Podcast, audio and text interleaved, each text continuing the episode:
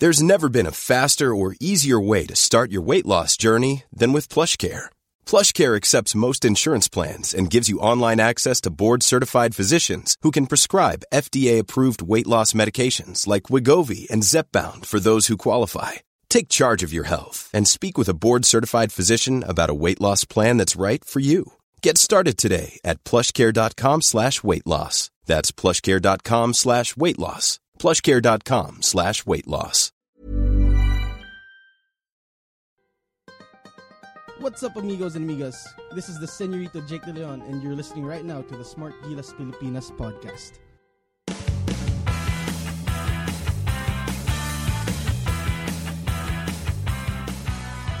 You are listening to the longest running weekly episodic Filipino wrestling podcast. This is the Smark Gilas Pilipinas podcast. Stancy and Romaran at your service for another wrestling filled podcast for this week. It's my favorite time of the week, and I'm still here, still alive, still unbroken. Glad to see that you actually made it after having gone through PWR boot camp. Yeah, and it was very fun. I think I'd like to think that every one of us, every last one of us, and we were 15 new guys uh, in the boot camp, every last one of us survived that camp.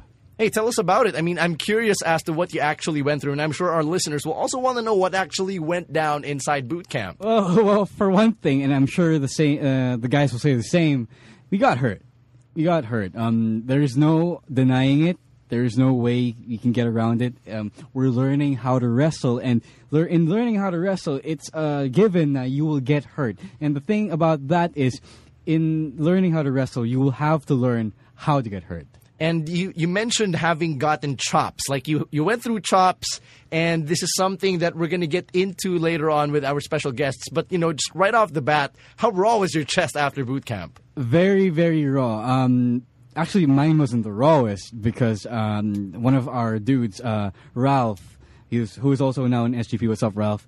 He got some wounds, a small wounds lang from from getting chopped. Because that's because that's because Chris Panzer, shout out to Chris Panzer, lifted up his shirt, Ralph's shirt, and chopped him on his bare chest. And Oh, everyone shit. everyone chopped him on his bare chest after that.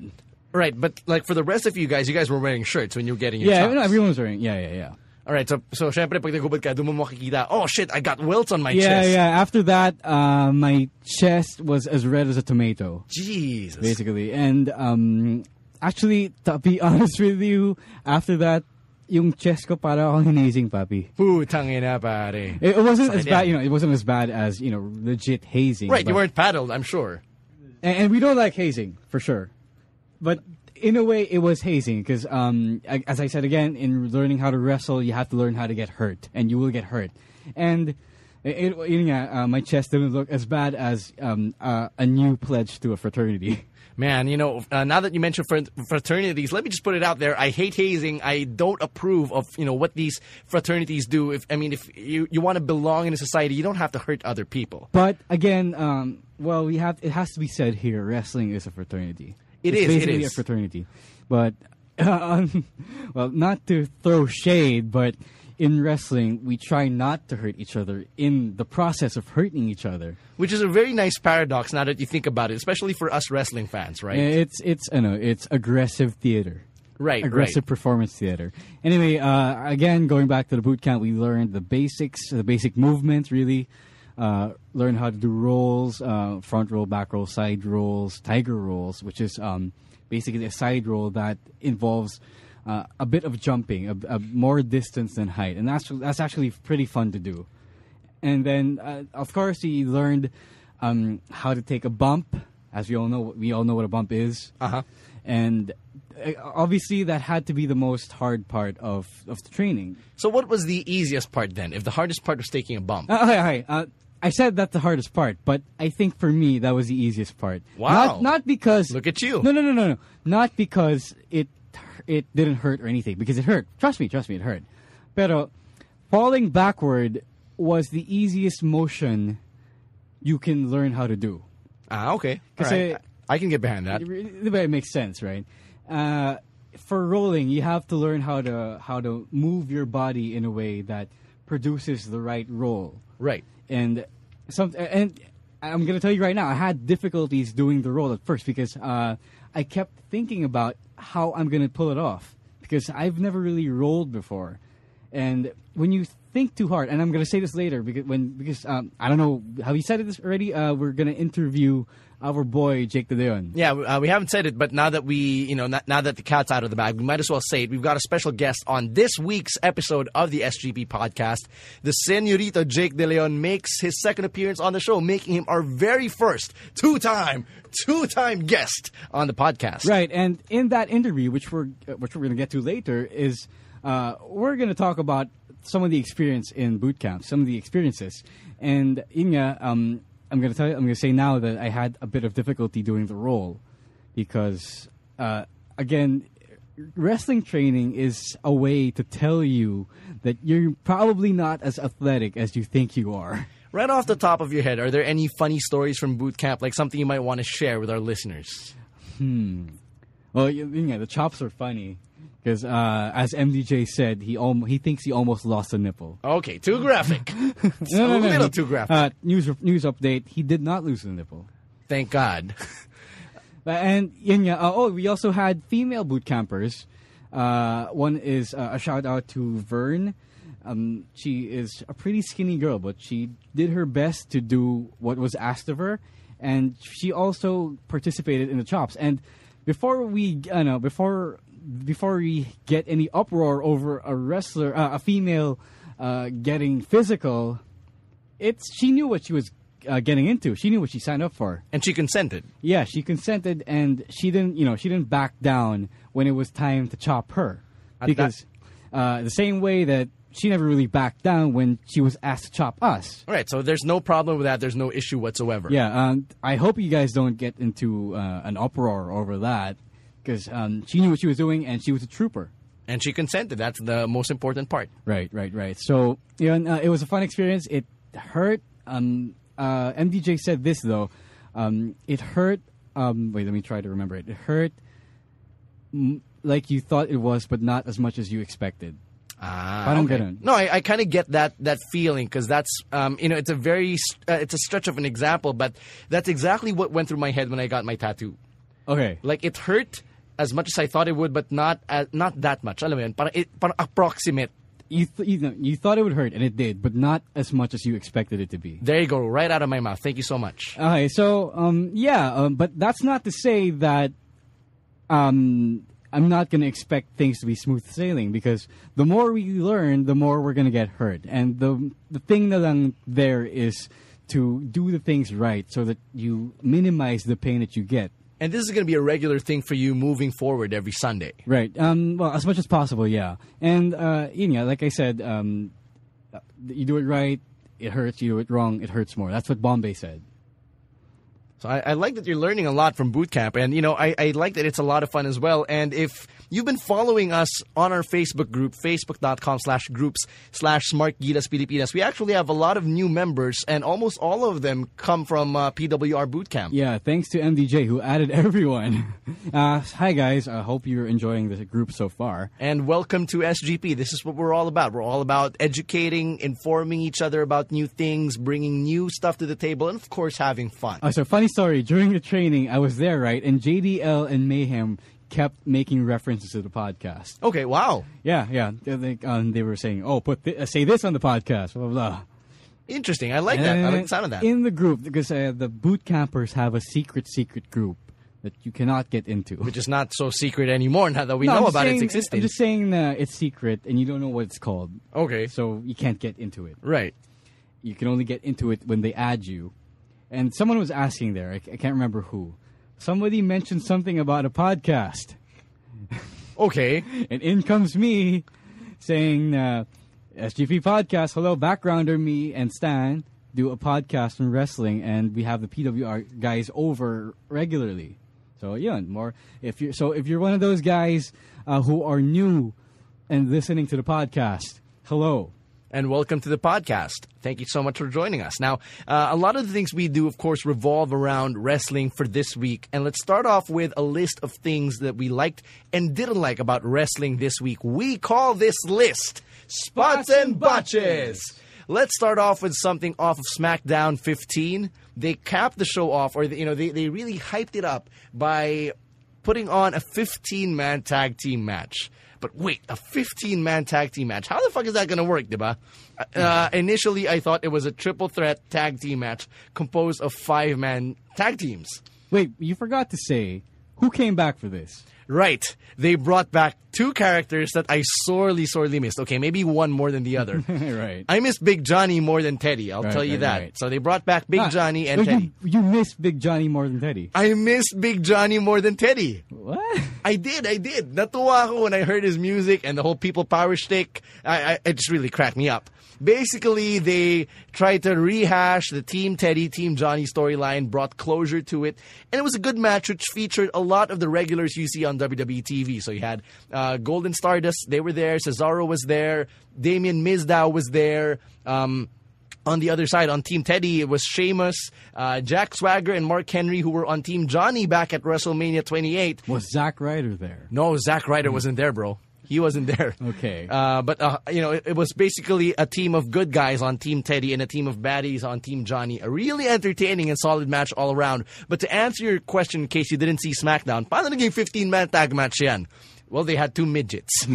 a half man on each side, which we're, we're going to get to in a we bit. don't intend to uh, insult any, you know, little people listening to the podcast. No, we don't. We don't. n- Not one bit. The thing is, that's how they packaged it, right? Uh, when Teddy Long proposed the 15 man tag match, he said that El Torito on Team Teddy and uh, Hornswoggle the Gator on Team Johnny, that makes 15 men. Yep. Okay, I guess that makes sense now. It makes sense storyline wise, but of course, given the politically incorrect nature, God, this is America, damn it. Uh, that, America. that makes that, America. that makes counting the little people as half men a botch inside that spot. Oh well. No, no, no. I think just calling them half men is enough to make it botch worthy. Yeah, I mean it's not right, diba? But you know the fact that uh, El Torito and Hornswoggle are actually capable wrestlers. They're actually good wrestlers, and uh, you know, I mean, fine. Hornswoggle's not a good wrestler. El Torito is a good wrestler. But you know, we know that they're reduced to a comedy shtick. They're making the most out of it. But you know, to just really rub it in their face and call them half a man, it, it's not right, and that's why that's a botch. But overall, that match was really entertaining. I like that it brought closure. I like the feel good moment when Team Teddy finally won, and guys like Jack Swagger looked like they were having fun. They were all smiles, lifting Teddy up. You know, I actually half expected Swagger and Henry to drop Teddy on his head. Mala ano, mala Evolution 2004. That's right, a throwback from 10 years ago. I was expecting that to happen. Thank God it didn't. Um, but there, I think I've, I've said all I've had to say about that tag team match. Um, it, it was a good deal of fun, and I'm glad that they brought it out for SmackDown 15, where at the end they declared uh, Teddy Long as the greatest general manager of SmackDown of all time. Right. Uh, let's move on to our next item on the list. Let's give you a quick rundown of the the rest of the items on the list. We're going to talk about TNA. Hell, TNA deserves two items on our list this week on Spots and Botches. One for Bound for Glory and one for Tita Dixie. We'll tell you about that later on. Shamian Sandow is a spot this week on the list. Uh, we're going to talk about Monday Night Raw and in its entirety and why it deserves to be on the list. AJ Lee's back on the list this week. And last item rounding up the list is the current storyline developing between Randy Orton and Seth Rollins. Now let's go back and talk about TNA. Let's talk about Bound for Glory and why it's a botch. Well, well, other than the fact that once again it was not sold out, Korakuen Hall was not sold out. Um, there was some really shady promotion on Dixie's end, right there. First of all, Dixie was not in Tokyo; she was in Nashville, um, watching from there, And, right? and that's that's problematic. yeah, because the big boss has to be wherever the show is. Right, in case some shit goes down. there. But you have the big boss, you have the head honcho calling yeah, the uh, shots. Vince is everywhere, uh, except for maybe house shows and most house shows.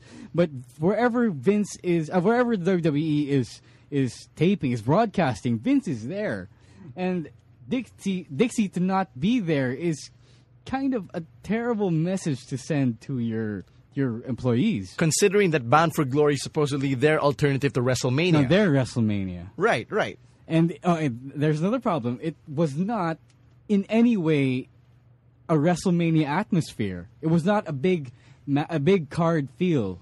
Walang ganun. There wasn't a World Heavyweight Championship match because their champion Lashley was fighting for Bellator MMA. Right. And it was mostly a thrown together card of some TNA guys versus Wrestle One guys, the the partner Japanese promotion with TNA, and the matches involving the TNA guys mostly did not conform to what was happening, uh, the storylines that were happening on Impact. And that's weird because when you expect a WrestleMania type of pay per view, diba, it's supposed to be the culmination or the blow off point for all the major storylines. Yeah, instead that thing, that culmination happened on the Impact before uh, Bound for Glory. Right. So what you got at Bound for Glory was basically a glorified house show. Yeah, that's, that's what we said last week, and it's kind of the truth. It's, it's a glorified international house show. I'm not. I'm not sure if the wrestlers will tell you the same thing. Some of them are just you know are loyal to the company and toe the company line, but well, it's kind of really really disappointing for the biggest show on the TNA calendar. But on the lighter side of things, we got to call out something that was actually pleasantly surprising on the TNA end. As you know, we, we've taken a liking to following our Pinoy wrestlers. One of them is TJ Perkins, who sent out a tweet, and I quote, Salamat Tita Dixie. Because uh, Tita Dixie uh, praised their match in at Bound for Glory versus uh, it's Manic, uh, his character versus Minoru Tanaka. Right, right, and uh, Dixie did praise that, and uh, yeah, um, Tita Dixie. Wow, th- that's the f- I, I never imagined Dixie Carter being addressed as Tita Dixie. Hashtag Titas of Nashville. Uh, yeah, thank you so much, TJ Perkins, for giving us something nice to say about Bound for Glory over the weekend. Something to laugh about. Right, right. In a good know, way. In, in a very, very amusing and lighthearted way. Next item on the list, we've raved about him, but we just have to call out his performance at main event just a few hours ago as of, as of recording time. Shamian Sandow. Wow. You know, he stole the show. He stole that Miz TV segment.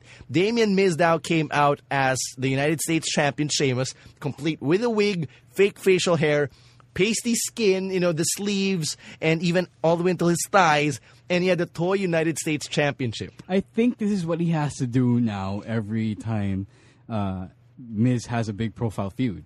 Right. I wouldn't I wouldn't uh, disagree to that. You know, um, he was mimicking everything Sheamus said. I mean, props to Mizdow for actually taking time out to learn Sheamus's lines beforehand. Well, he takes time to do everything Miz does in the ring in real time. Right, right. And you know, all of the in all of the mimicry, all of the impersonations were spot on. They were right on the money.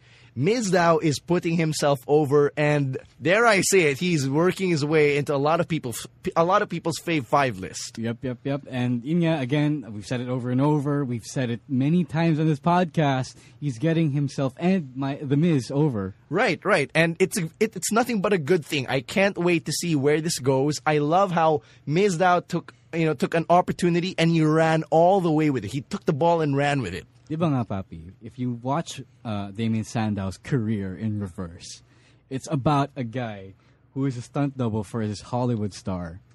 He has an identity crisis, and then he ends up being a genius, A super genius. a super genius. Becomes he becomes the intellectual savior of the unwashed mass, masses. Man, you know, If only. If only, if only it were that way. But uh, regardless, what's happening right now is something we like, and we want to see more of it. That's why Damien Mizdow, as whatever the hell you are, you are a spot on our list. Yeah, list. again, he's building up the eventual Miz versus Mizdow feud. It's gonna happen for sure. and I'm excited. It's not maybe in the near future, not in the next couple of months, but it will happen given this um, growing support for Sandow. And it's going to be a more compelling Miz versus Alex Riley storyline because people weren't so invested in Alex Riley back in the day. But, you know, people are fucking chanting for Miz now. People are chanting his name. And, uh, you know, he's over. He's very over. Right, uh, next item on the list. Let's talk about Monday Night Raw as a whole. This particular episode was actually good. Very good, very good, very solid hour of actually nothing but wrestling. I don't know what happened there. I think um, maybe Vince saw all the negative reactions to last week's Raw. No, bro. He listened to the podcast. Yon, papi! Yung nga pala. Yun, yun. Tama, tama, tama. Vince listens to the podcast. What's up, VKM? our biggest, our highest profile listener. Anyway, yeah. So it it kind of looks like he learned from the, the the fiasco that was last week's Raw, and he did everything right. More wrestling, more um, relevant wrestling. I don't know if it's because it's two weeks going to Hell in a Cell, but even the celebrity appearances were done right. No, um, after last week's uh, horrible, horrible reception to Hoda and Kathie Lee. yeah, yeah, and they kept uh, Todd Chrisley to the to the crowd, and Nene Leakes as a really, really minor supporting role. She was there, but she was not, you know, hogging the spotlight. Right, like she was just a manager at the side during the Divas match. And I think that's the way to go for celebrities that that don't really resonate with the WWE universe. or celebrities that don't really identify with the product. Because, like, when you had Hugh Jackman, he really wanted to be part of the show. He really wanted to be an active participant. yeah, but I still want to see Stephen Amell on Raw. So there you go.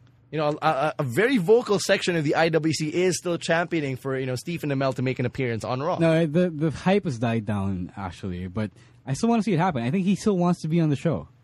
And uh, if if that happens, then good for you. That would be another good decision on, on the WWE's part. The guy is really fit. He could pass for wrestler. He even said that he would uh, wrestle. He would take bumps and everything. Really? He's Wow. that wow. fit. No, he really is that fit. Hey, but so they don't give him the David Arquette treatment. Well, he would make a, a better champion than David Arquette. mm. I'm telling you, he is. He, he can't be a superhero or a hero without looking the part. Not for Grant Gustin, though. Not Grant Gustin. Papi, no, but Lightning gave him abs. Speaking of the Flash, I haven't seen this week's episode, but um, let, us uh, talk about the next item now on on the list. Uh, AJ Lee, what is up with AJ Lee? I mean, there's something seriously wrong with the way her character is being written right now. Uh, last week she left Emma hanging. Now Layla turned on her, which is you kind of. Um, I think they intended for that to be to make her more sympathetic, but given what happened last week, She deserved it. Yeah, you just kind of feel that she deserved it. Yeah. And in the end, how is this making her a face if she used to be the face between her and Paige? Right. What is happening here? No, I, I don't get it either. I mean, I don't understand what what's happening. Are they trying to ramp up her crazy vibe? Because Because are, they trying to bury her? Because, um, well, according to Mets fan for life, she is really crazy. jeez, What is happening here? Parang, who? Okay, who then is your face? Because at this point, Emma looks like a bigger face than AJ. Layla looks like a bigger face than AJ. Well, not as much. before she turned on yeah, AJ, yeah, yeah. before that. But what she said to Layla, right? She dislikes her the least. I right? Think it was like yeah, that's what like she that. said. Like, I, I'm gonna tag with you because I dislike you the least.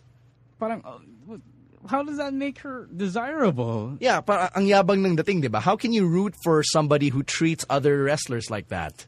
So that's something I find very, very problematic. Something we find that WWE should rectify. But Layla is actually desirable. yes, I'm going to say that right here. But um, I don't know. I don't know what's going on here. Uh, it's just I just think they're trying to bury her for some reason, yo.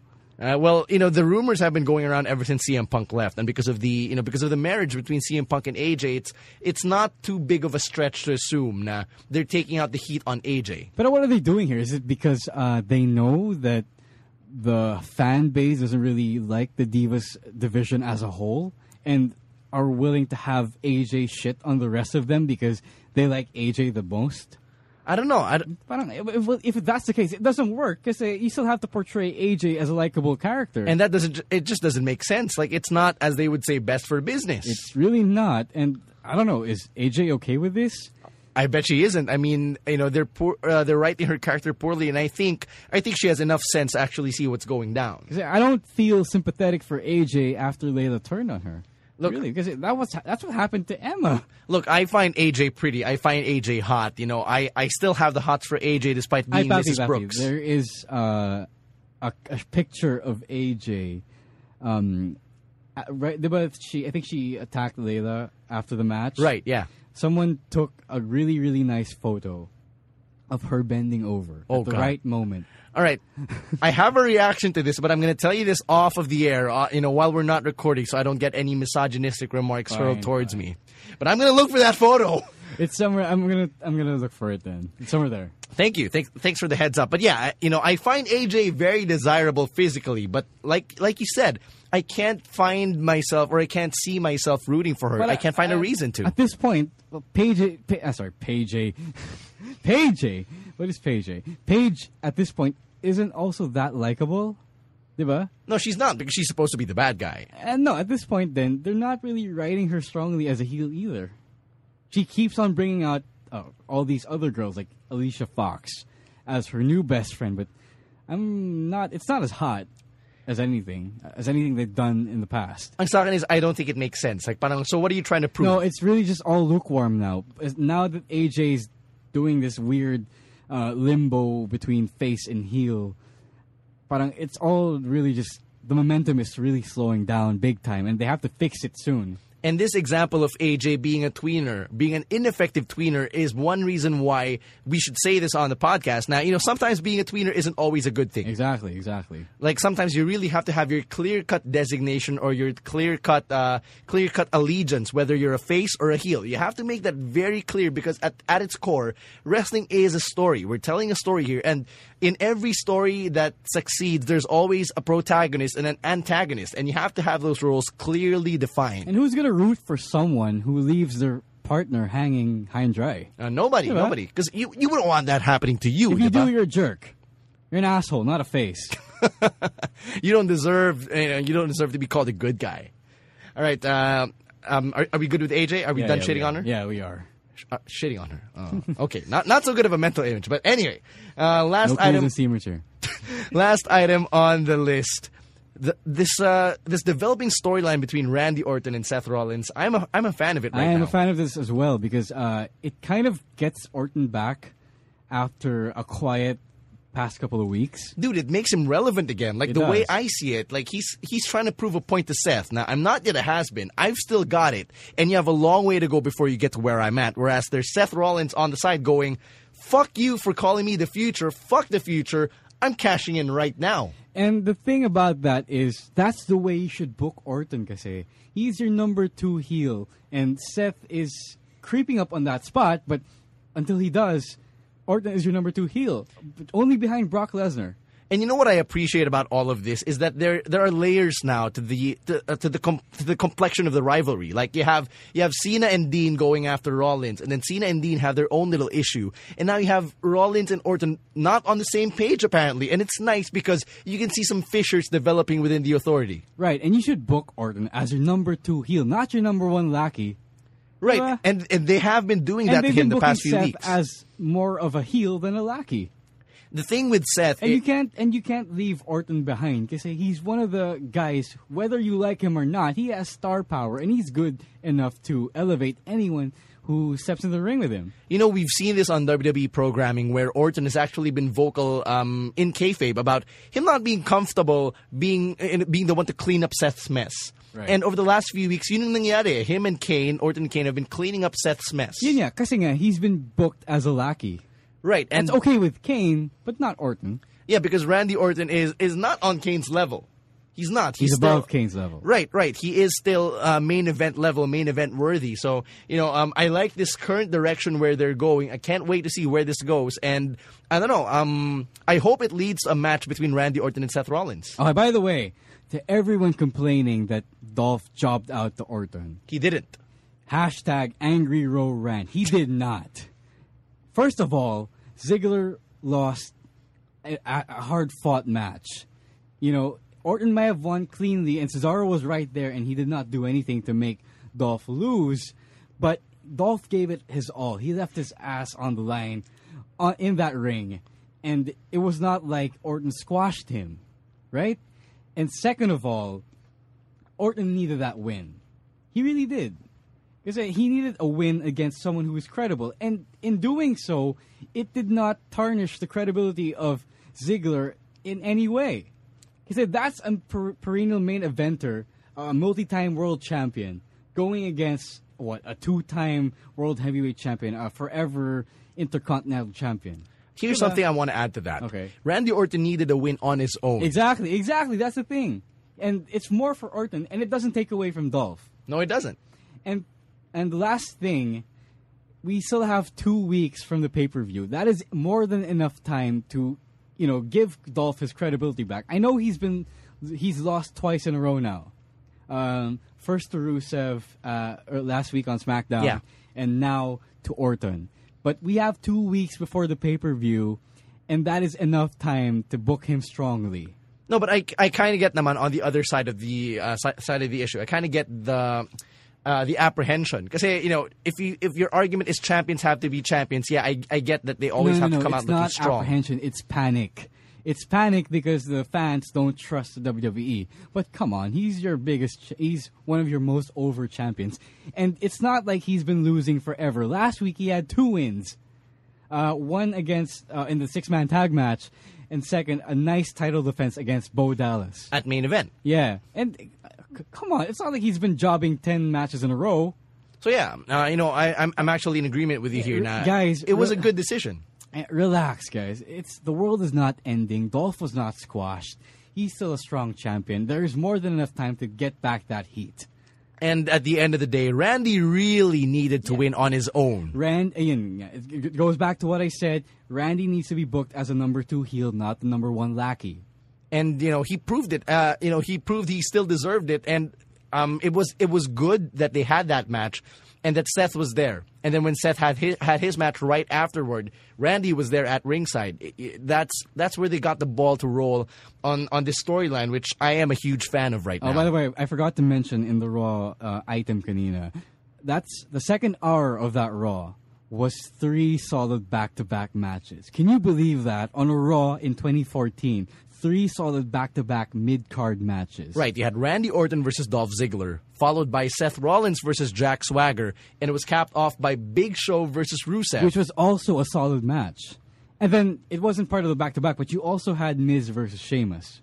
right, right. which is uh, which is really good because those two have chemistry. The same way uh, Cesaro and Sheamus had chemistry, and Miz and Dolph had chemistry. Not as much as Miz and Dolph, but uh, those two still have chemistry. And while I might say um, it's not a good thing for Miz and Cesaro to trade championship pursuits, at least we still get some decent, solid matches out of the pairing. and that's something to be grateful for.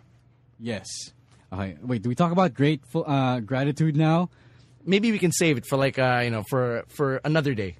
Well, Hell in a Cell is coming up soon. I think we should talk about it now. You know what? Fine, yeah. Let, let's talk about gratitude. Uh, and when we say gratitude, we're referring to how you know what we're actually getting one of our dream scenarios. No, actually, we've forgotten to mention this on the list. Uh, we're getting Dean and Seth Rollins inside a cell at Hell in a Cell. and this could potentially be our main event come October 26th. Dean Ambrose versus Seth Rollins inside Hell in a Cell. Yeah, for those, uh, we forgot to mention this as well. I don't know why we forgot that. We totally left it out. Now, how, how could you do that? Uh, the contract on a pole match between John Cena and Dean Ambrose, which was supposed to be on the pay per view, happened two weeks earlier last Monday night on Raw. You know what? At first, I, I was panicking. I was like, bakit nila ginagawa? Why are they giving away a match Yeah. for free? But Yeah. I'm coming from the perspective naman na I was expecting a mini WrestleMania 30 Right, moment. yeah. Where, you know, I'm rooting for the indie darling, for Dean Ambrose to, you know, get over that glass ceiling that you know John Cena symbolizes, and then to head off into the main event against Seth Rollins. But now, now that I've had a couple days, uh, now, now that I've had you know some some time to step back and just think about it, I'm okay. I'm okay with what happened. I'm okay with them holding that contract on a pole match on Raw, just because it gives them more time to write uh, write the stories heading Not- into Hell in a Cell. Not just that, but I also know a lot of you are complaining about contract on a pole match just because it's a pole match. So that takes away all the bullshit that we have to go through um, had the match happen on the pay per view. Yeah, because the bullshit happened on Raw, and Yeah. you know it, it was kind of And it, it was, kinda nice. And, and for one thing, I had faith in John and Dean, close kame, that they would pull off a nice match. The same way Dean and Seth, close kame, pulled off the Lumberjack match at SummerSlam. Yeah, but you know, um, people now are bitching about how Randy Orton and John Cena are going to have to face each other as a result of the corollary of that match. But yeah, there you go. That's the knee jerk reaction of everyone who was tuned in that night. Can I be clear though on my position? Like when I bitched Okay, about sige. something, I bitched. No, no, no, wait, wait. Let me just describe it muna. Then you can Yeah, sure. your piece. Sure, sure, Uh, that was a knee jerk reaction. Instead of celebrating the fact that we're finally getting what I hope is a blow off feud between Dean Ambrose and Seth Rollins inside a cell at uh, Hell in a Cell.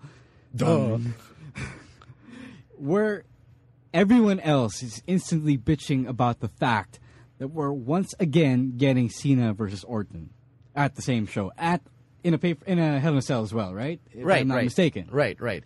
And you know, I bitched too. That was my knee jerk reaction as well. But I was bitching not because we're getting Cena Orton again, but because we're getting Cena Cena Orton inside the cell. Because I'm coming from the perspective naman na I'm a cell purist. Right. Like I believe the cell should really be reserved lang for top feuds like Dean Seth or Cena Brock. Like Right. naturally, diba? We were, and we've mentioned this on the podcast before. We were really expecting John Cena and Brock Lesnar to have their third match inside Hell in a Cell, and now we haven't even heard from Heyman as to why Lesnar won't be at the pay per view. We haven't heard from Lesnar himself. We haven't even seen uh, a leg or a limb from the guy, and we're supposed to just uh, take in the fact that Cena Orton inside the cell is going to happen when they haven't really had much story to go on. So parang if you're gonna build a story in less than two weeks, tapos Hell in a Cell agad, it dilutes the power of the cell. I don't. I don't see. I mean, I agree with you actually. Um, but I think that I'm kind of an optimist here that they have two weeks, and while not, while that may not be a long time to write, it's still enough time before the show to make something out of nothing or relatively nothing.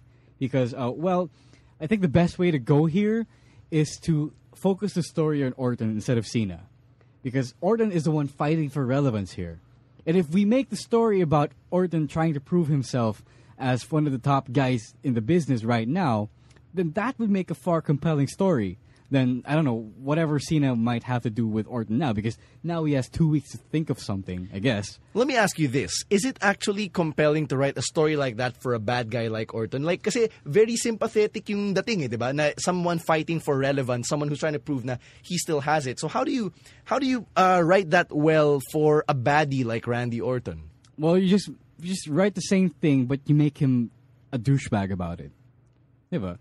Which is what he's doing basically to Seth right now. Yeah, him, him and Seth, uh, that's what he's doing. He's proving it in a really, really dickish way, I guess. But um, if the rumors for Orton's face turn are true, then I guess this is the spark that ignites that flame. Meaning people will start uh, being sympathetic towards Randy Orton, and then that's what's gonna uh, what's what's gonna initiate a turn. Okay, yeah, I guess. Anyway, going back to uh, Cena Orton vis-a-vis um, Ambrose and Rollins. First of all, can we at least be grateful for one moment that we're getting the match we wanted in Dean versus Seth? You know, on behalf of everybody, I'm grateful, man. Yeah, yeah. I, I'm yeah, saying I know, yes. I know you are, but I really do see a lot of people complaining about Cena Orton. That's the again. I, I said kanina, that's a knee jerk reaction. Why can't it be the fact that yay, we're getting Dean and Seth in a cell? That should be really, really fun, right? Why can't this be the moment that happens? Why do we have to be all negative and shit about this? Just because we're getting this one match that has been played over and over and and um, which history has told us isn't going to be overwhelmingly anything. It's just going to be there. It's going to be meh. Again, um, again, I guess it just goes back to it being a knee jerk reaction. Like, give it a few days. Give it a few days. By next week's Raw, I, I don't think people will be bitching about it as Yeah, much. I, that's my problem. Why can't the knee jerk reaction be positive instead of negative? Parang, Come on, guys. This is why you can't have nice things. Uh, it's human nature, man. It's human nature, and I, I don't want to speak on behalf of everybody, but it's just really human nature to you know focus on the negative first, focus on what we don't have instead of what we do have, diba? Uh, you, could, you, you told me that this is what we were supposed to get because we deserve it. But that is no excuse to not be grateful, I think. So why not be grateful for everything you get that you wanted, right? Come on, guys. Um, we're being dicks here. We're to- being total dicks here. And and in defense of Cena and Orton, to, just to play devil's advocate for them, how do we know that they're gon- not going to put a fun match? It's Cena and Orton inside a cell. Why can't that be a fun idea? Because before we just get them in traditional matches, and I guess the most fun we've seen them was in um, a TLC match. Right, right. That TLC match. But how do we know this isn't going to be fun? How do we know that Orton isn't going to make this fun? How do we know that Cena isn't going to make this better, or Orton is going to improve from his usual, you know, methodical pace? Yeah, we don't. We we have no idea. It's way too early to judge anything. The idea isn't exciting, sure, but at least, come on, at least we have something to, you know, sweeten our palates in Dean and Seth. At least the idea of that should make you excited. Do we really have to drag ourselves down and sabotage our own hype with our with our negative feelings for Cena and, Orton? All right, I'm going to do you solid right here. On behalf of everybody on the internet who made this knee jerk reaction, I'm going to apologize to you, Ro. All right, I'm going to apologize on behalf of all these people who made this knee-jerk panic reaction. Is that going to make you happy? Are you going to be satisfied if I apologize on behalf of all these people? Eh, papi naman, I know you weren't, I mean, I know you specifically weren't this problematic with this. You know, you you stated your reasons. I agree with those reasons, and they're valid points. Everyone else um, is just complaining, and I think they're the same guys who complain that Cena is a third wheel in Seth and Dean. No, kaya, kaya. I, I mean, like, I guess just to wrap this up, you know, so we don't digress too much. Um, I, I guess this is why we're doing what we do. You know, this is why we talk about this. That's, that's why we hash it out. We try to educate, and for the people who, you know, who stumble upon the podcast, stumble upon the things we write on the internet and say on the internet, um, this is us just trying to inform everybody and educate everybody, so you can expand your your point of view and look beyond what you see. Yo, ako naman sa akin kasi uh, a lot of people get burned out by wrestling because they don't like what's on the product. But at the same time, these are the same people who keep finding things to criticize and be, you know, be let down by. And what you and I, we, while we criticize, we also mark out for the little things. Yeah, And- there there are a lot that- of good that's things. What, that's what I think makes us keep watching this shit, even though it could get really terrible at times. Right, because you know, through the shit, there's always bound to be a gem somewhere. And this is why we love wrestling because of the things that we do like. Right, Diba? right. And not and I think it's taking it way too seriously if you keep getting disappointed and get you know really legitimately heartbroken by the bad things. But it's just you're just you know you're just not doing yourself any favors. All right, no, I, I get that. That's that's something I, I totally get. So you know, um, we we've actually got a very packed show aside from us, you know, uh, running down Raw, running down um, this week in wrestling, and uh, I guess now's the time for us to get you excited because it is going to be a better show. Uh, well, not not necessarily a better show, but you know, it's going to be a very fun show because we've got an interview on our hands with none other than the Senyorito Jake, De. Leon. Right, and it's coming up in about a few seconds, so hang on. On this week's podcast, we have another special guest from Philippine Wrestling Revolution. Let's welcome back to the SGP podcast a good friend of ours. They call him the Senyorito, Jake De Leon. JDL, welcome back to the SGP podcast. Hey, what's up, guys? What's up, my amigos? How you doing? Amigos, that's something new. I mean, last time we talked, you were calling your pals, your followers, your, Your homies. Alipins. Uh, yeah. Philippines. It's actually I addressed this about I don't know, or maybe a month ago. I posted it on my Facebook, uh, facebook.com slash JDL Senorito. I talked about yes, I do respect Alipins, the hardworking ones, and then I hate the Alipins that are douches.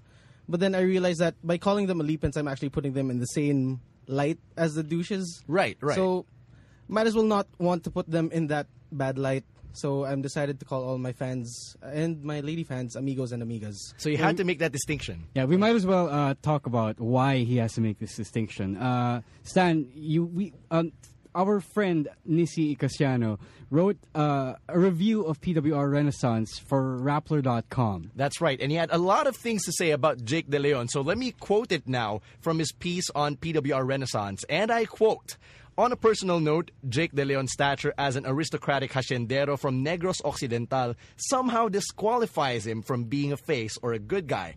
Aggravating it is his use of the term alipin, which is Tagalog for slave. If we're going to look at other elitist figures such as John Bradshaw Layfield and Alberto Del Rio, the character is more suitable as an antagonist in a storyline and can easily play a role in Brian Leo's Royal Flush group. Now, in terms of skill set, the chap is admirable. He's able to unbelievably execute moves with ease despite his size and bulk. At least End quote. nagustuhan, at least nagustuhan Well, thanks, thanks for that, I guess. Yeah. Yeah.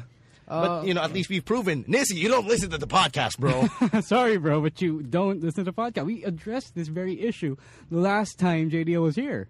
Oh, oh, by the way, am I the first two-time guest? Yes, you That's are. right. Yes, you are. you were the first two-time, two-time guest on the SGP podcast. Awesome.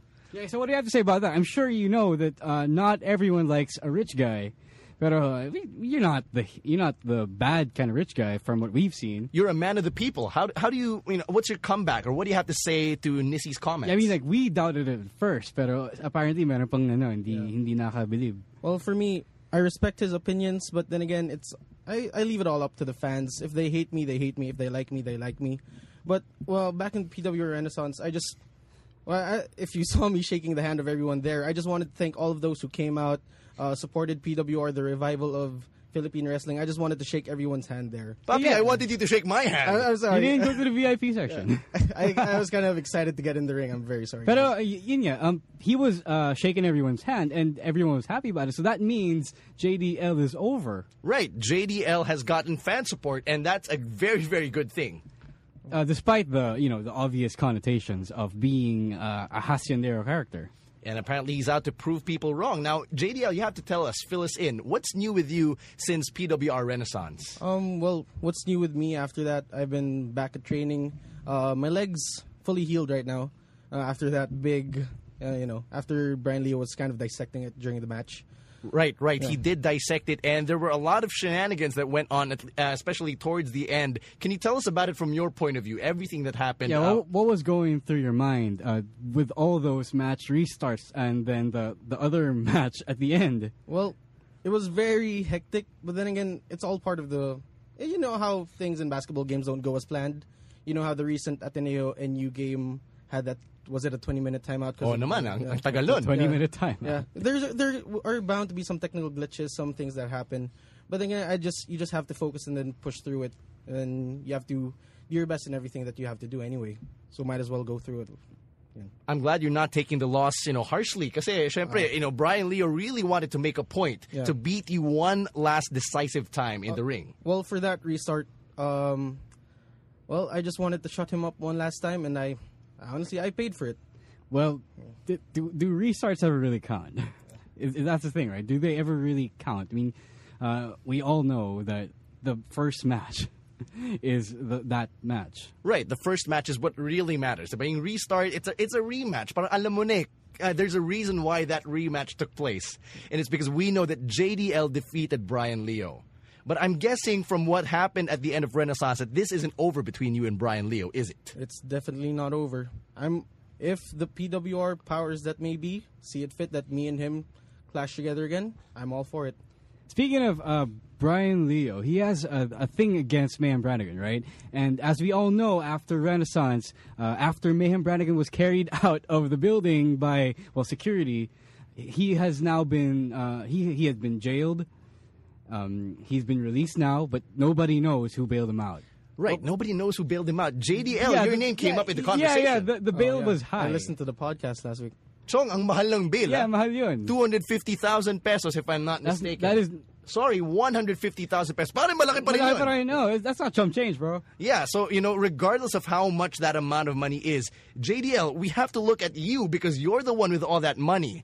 Were you the guy who bailed Mayhem Brannigan out? Well, look, uh, no matter how how good friends we may be, Mayhem Brannigan, uh, I was I was thinking about it, but I have to say I wasn't the one who bailed him out. But you were his first phone call. Yeah.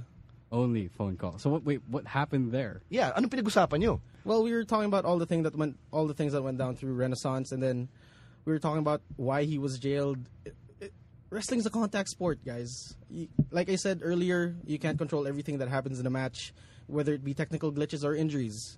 You're bound to, well, you you're in there to hurt someone, right? Pero di ba lumabas dun sa usapan niyo yung, pare, bail me out of jail. I'm in fucking prison. Yeah, he he th- well, he didn't really have to beg me for it. He just kind of said, I know. He just kind of said, "Nah, well, if you could help me out." And then I told him I'll see what I can do. But I, as I was about to, he was already bailed out. He oh, So you were about to. as I was about to. Naunahan ka. Naunahan siya. Naunahan ka. All right, all right. Uh, now, okay, so for the record, let's just make it very clear. Recap, JDL, recap. JDL, you were the first phone call. Yeah. And you talked about wrestling, you talked about what happened at Renaissance, and you were about to bail Mayhem Brannigan He out. He was going to do it. Pero naunahan ka. Yeah, I was. All right, I'm glad that's clear. Mabuti malinaw yun. Because, like, I right now we're trying to be detectives here on the podcast. We're trying to look for this dude who's bailing Mayhem Brannigan out. Oh, tell me if you find anything out. I, I want to know as well. Oh, we don't know anything yet. So we'll, I guess we'll keep interviewing people until, until we find something out. It's bound to be somebody in the, on the PWR roster, that's for sure. Nicole Brannigan! Nicole Hi, Brannigan! go yan, Nicole Brannigan. This is a shout out to you, Miss Nicole Brannigan. You've put uh, you've put yourself on the short list of possible candidates. All right. Now, um, of course, aside from PWR Renaissance, you've been keeping yourself busy. You were at PWR boot camp last Sunday, weren't you? Yeah, yeah, I was. Yeah, tell us about it. I mean, I wasn't there. I know Ro was there, but I want to hear it from your point Yeah, of view. Yeah, before since- before I say anything, I'd like uh, JDL to say his piece first. right, you were one of the trainers there, I'm sure. So tell us about it, man. Well, it was a very interesting morning. Uh, it was actually a big turnout. I didn't expect that 15 people were joined it. Um, it was a good, all- uh, good, clean fun. I saw a lot of guys that have potential. Eh, Even there was a girl who has good potential. Um, yeah, I put them through the basics of what uh, the PW guys had to go through when we started. Like what? So tell us about it for the newcomers who aren't familiar with PWR training. Okay. Well, first of all, we started with very uh, extensive stretching because you know, uh, you know how injuries might happen. Tsaka kailangan flexible ka. Yep. Yeah, that's the main thing. Uh, and then I started off with the basic rolls. Uh, you learning how to take before you learn how to take bumps. You you have to learn how to take your rolls, front rolls, side rolls, back rolls, uh, back rolls, the whole thing. And then after that, uh, that's where we went into the good stuff. The Sige, bumping. what, what are the good stuff? The Come on. good stuff. You're gonna have to fill me in, brother. What? What's what's the good stuff? The good stuff are the bumps. hey, Ro, Ro, Ro has something to say about that. Yeah, uh, it's no it's no joke talaga. Um, a- as we all know, okay, we're breaking it down for you. We have to learn how to fall as wrestlers uh, or as aspiring wrestlers.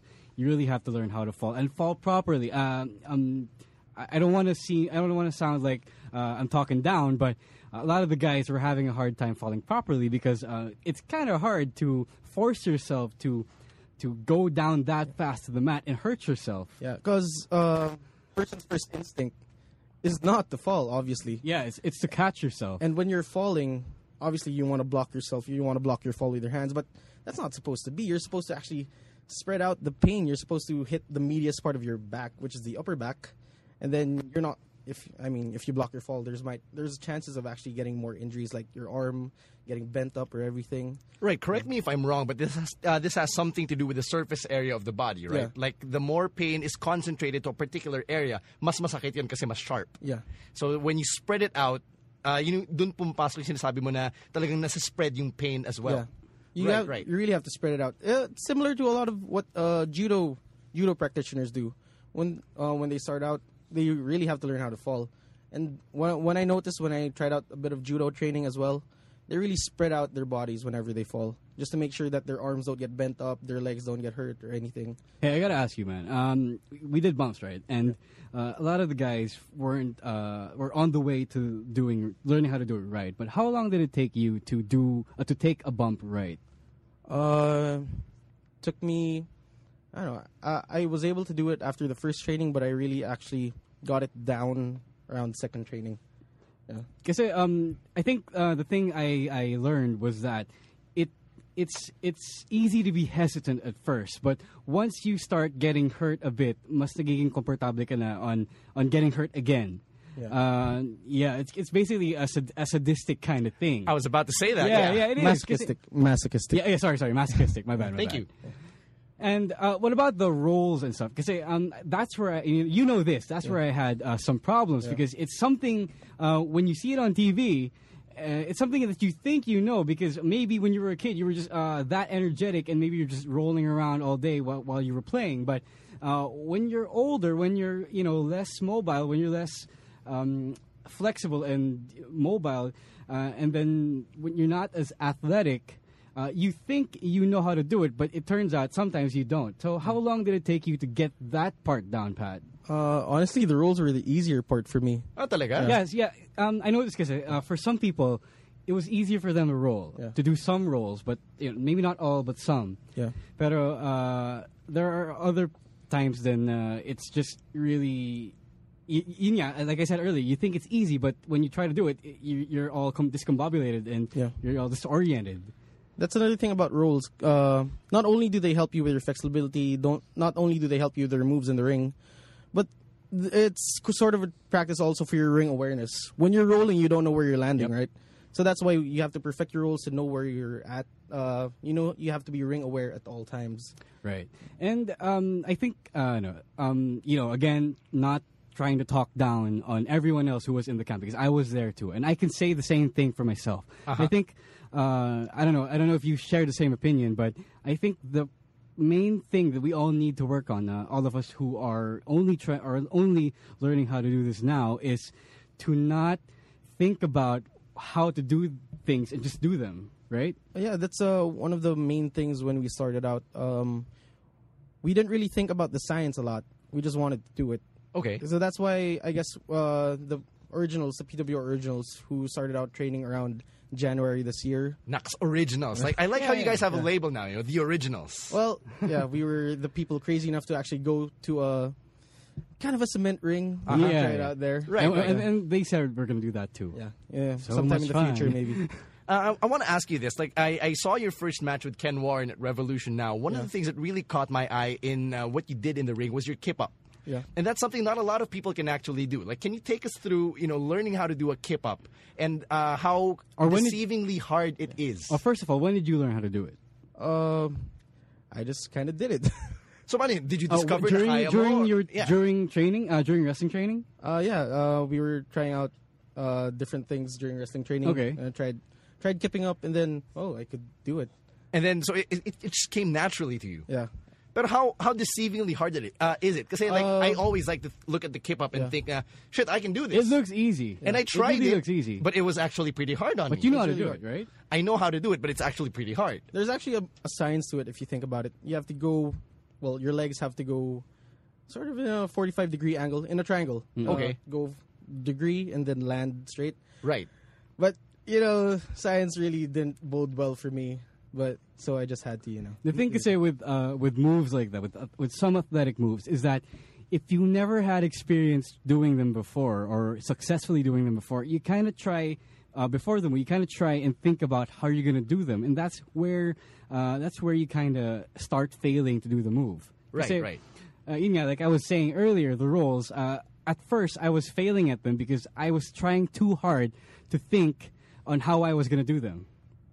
Just do it. Yeah, yeah, just do it. But during the boot camp, uh, I just gotta ask this: Meron bang mga na- naging pasaway? Because I know that there are good students, and I'm sure there were bad students. Meron ba naging pasaway ng boot camp? Was Ro one of those pasaway guys? Uh, well, surprisingly, he wasn't one of them. Ah, so meron, meron mga pasaway. it wasn't hashtag hero then. So. Ah. Hey, hey, hey, I know, I know my shit. I know, I, um, I have to respect my teachers. you shut your mouth and you knew your damn role. exactly. Yeah, but Indeed. No, no one was was really you know no one was. Uh, honestly, everyone was there to learn, so that's a good thing.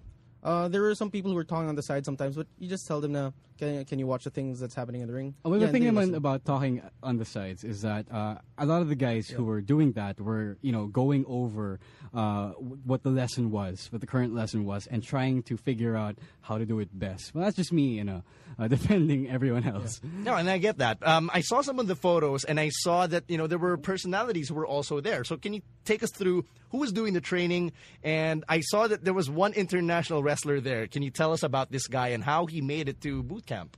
Oh, yeah, um, actually, that international trainer who was there was a wrestler from 4FW uh, promotion in England. In, Right, oh, okay. Well, no, I don't know if it's England, but it's in the In UK. the UK, yeah. Okay. His name is Sosai King. Uh-huh. He's actually half half Filipino and half Chinese. Talaga? I didn't know Hold that. on, half Filipino, half Chinese. Yeah. Wait, for real? I Yeah. thought he was like uh, all Chinese because. Uh, No, no, no. uh, So that's why he said he was happy about wrestling in the Philippines. Yeah. All right, kasi nung simula, Oh. you, you and I were talking about this on Facebook. Sinabi ko sa'yo, shit, like a Chinese wrestler, Yeah, a yeah. Chinese wrestler made me happy.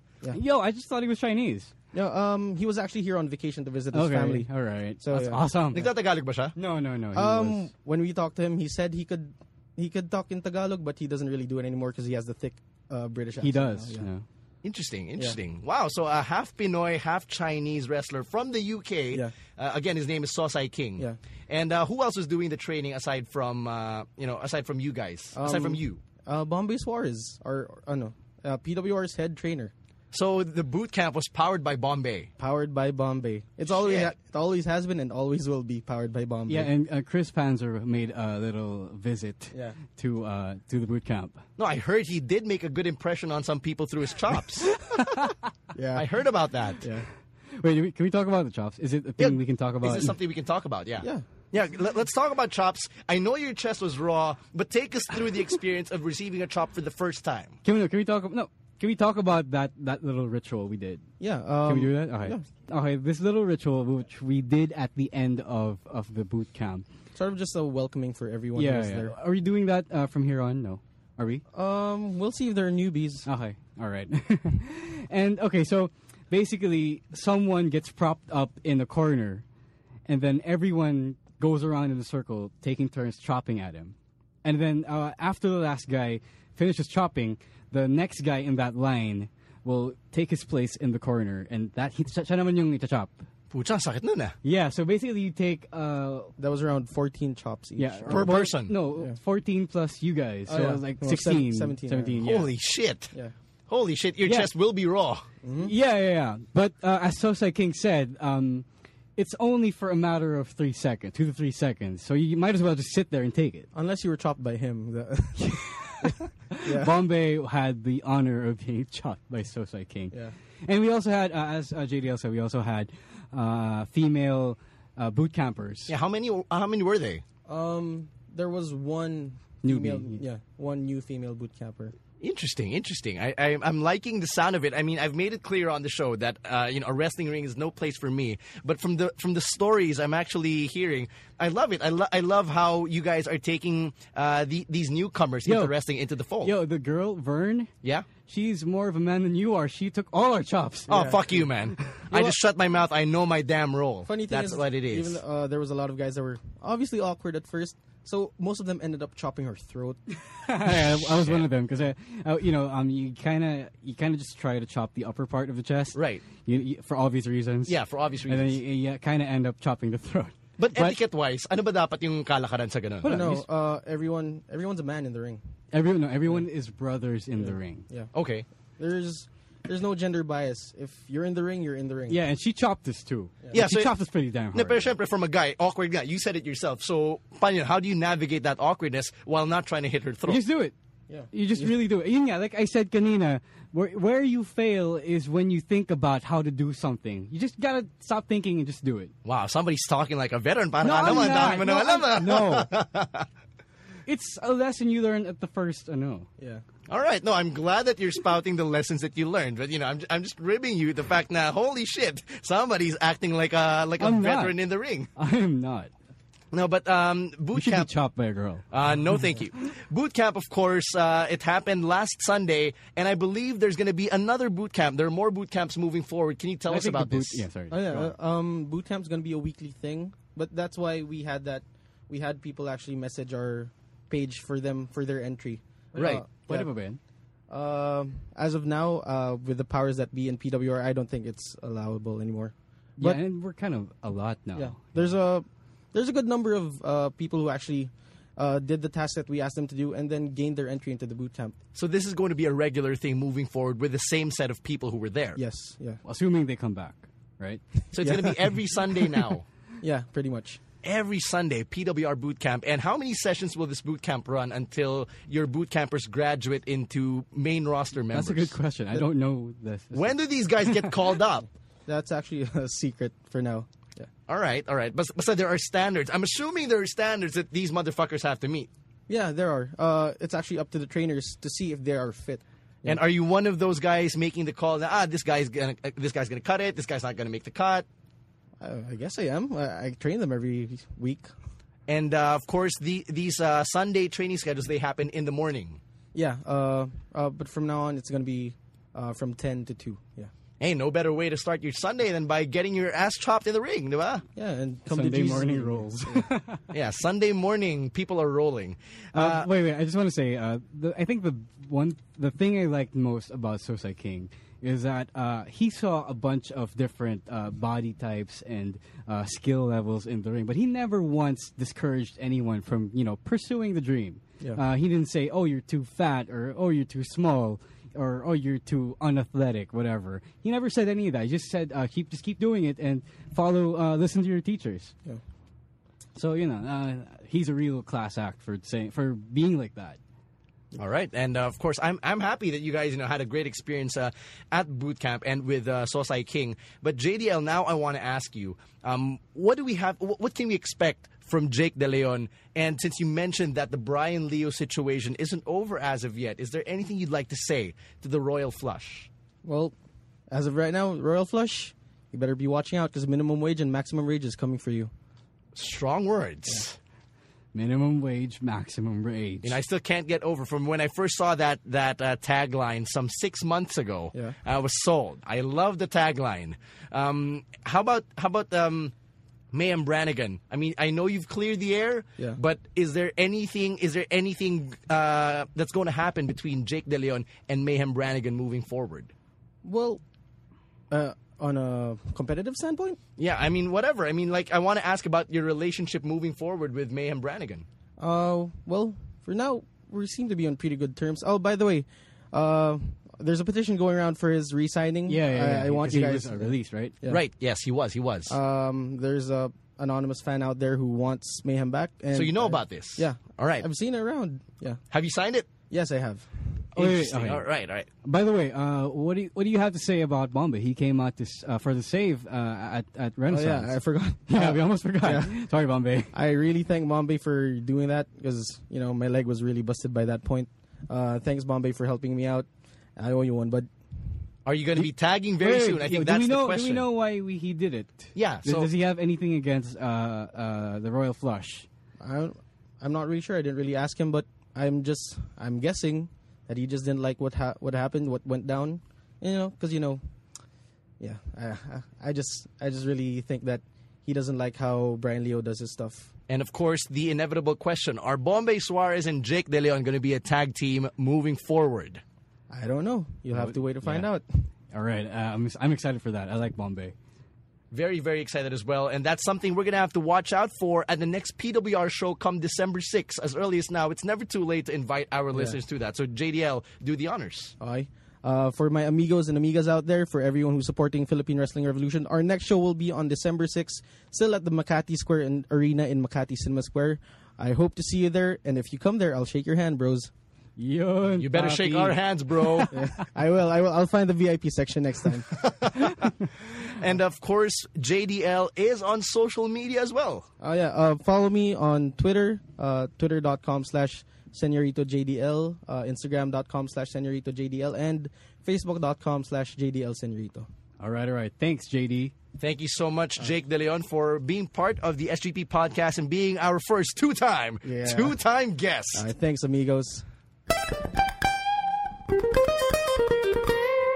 And that was our exclusive interview with the Senyorito Jake De Leon. You know, that was a fun discussion. It was, it really was. And well, I think he's better spoken this time. I know, I he- he's got more to say. He's got a lot of game now, especially in terms of his. Uh, in, in, thank you, in terms of what he has to say. And you know what I liked? I liked that he dropped the Alipins. Yeah, yeah, me too. I think um, it was really problematic from the start. And while he did explain it in the previous episode, I guess um, you just can't escape the connotations and change the connotation by yourself. Right. So he had to conform, and it's a good. It's a good kind of Yeah, conformity it's naman. it's uh, it's good PR for him. I I like to believe. And di ba syempre ang sarap pakinggan, Uy, amigo, amiga, di ba? I like that. I love the sound of it. So JDL. Ah, bale, mag-golf lang ako with my amigos. Oh, di ba? Afternoon. Ang sa- sosyal. Sa Manila Polo Club. Social pa rin pakinggan, di ba? JDL na JDL pa rin. So, you know, um, uh, congratulations JDL for uh, for listening to the people and being a true man of the people. You, sir, are our amigo. yeah. Now, we're, we're about to close up this episode of the SGP podcast, but we can't do that before giving you our picks of the week. All right, um, my pick of the week solid, solid outing between Dolph Ziggler and Randy Orton. It was a solid match. I enjoyed it. And that finish, that finish where, you know, Randy Orton just busted that RKO out of nowhere. Man, it left me speechless. I had to watch that instant replay. Normally, I don't pay attention to the and instant there's a replays. gift. There's a gift. Yes, there there is a there is a gif of that going around the internet right now.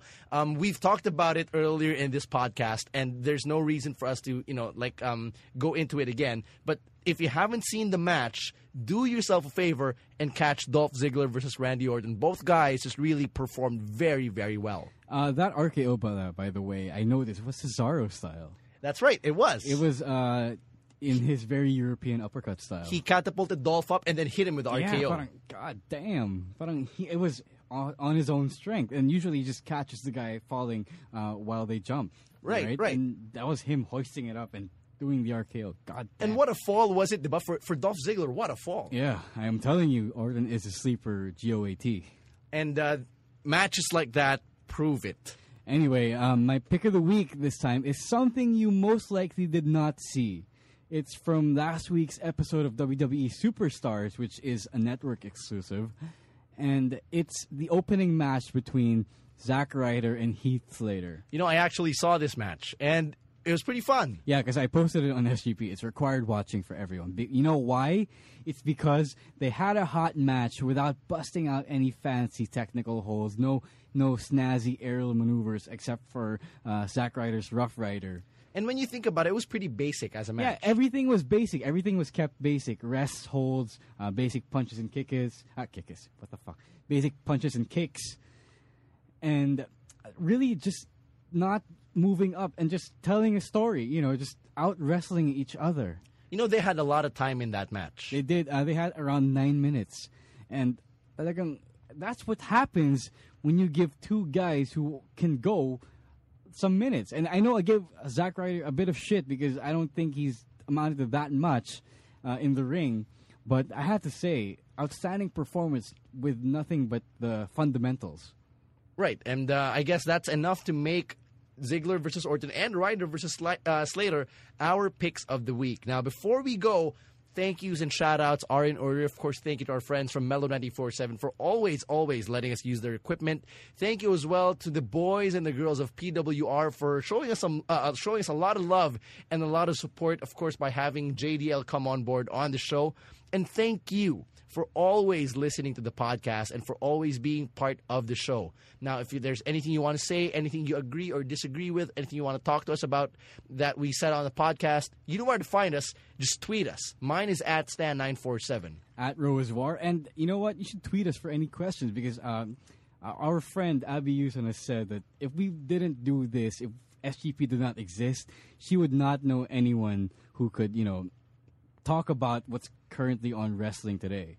And you know what? Uh, it's nice to know that we're actually filling in a need like that. Yeah, parang, come on, guys. I know there's some of you out there who, you know, need someone to talk to about wrestling, no matter what. And we're your boys. We are your boys. We try to do that for you. In return, all we ask is that you rate us. Right. Give us feedback. You subscribe to us as well. Let us know how we can improve and subscribe to us. So you can always give us feedback through the iTunes store. Just give us feedback over there. Or you can always leave comments on the Facebook group. Right, right, right. And yeah, again, you can download us on the iTunes Store and on your favorite podcast app for Android. So we're everywhere. Tell your friends. Tell your friends. All right, and with that, that's going to do it for episode number 28 of the SGP podcast. Stay tuned for next week's episode. We've got Main Max on the SGP podcast. Peace.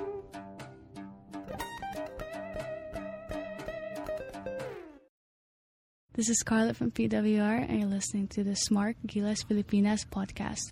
Thanks, baby. Hi, I'm Daniel, founder of Pretty Litter. Cats and cat owners deserve better than any old fashioned litter. That's why I teamed up with scientists and veterinarians to create Pretty Litter. Its innovative crystal formula has superior odor control and weighs up to 80% less than clay litter. Pretty Litter even monitors health by changing colors to help detect early signs of potential illness. It's the world's smartest kitty litter. Go to prettylitter.com and use code ACAST for 20% off your first order and a free cat toy. Terms and conditions apply. See site for details.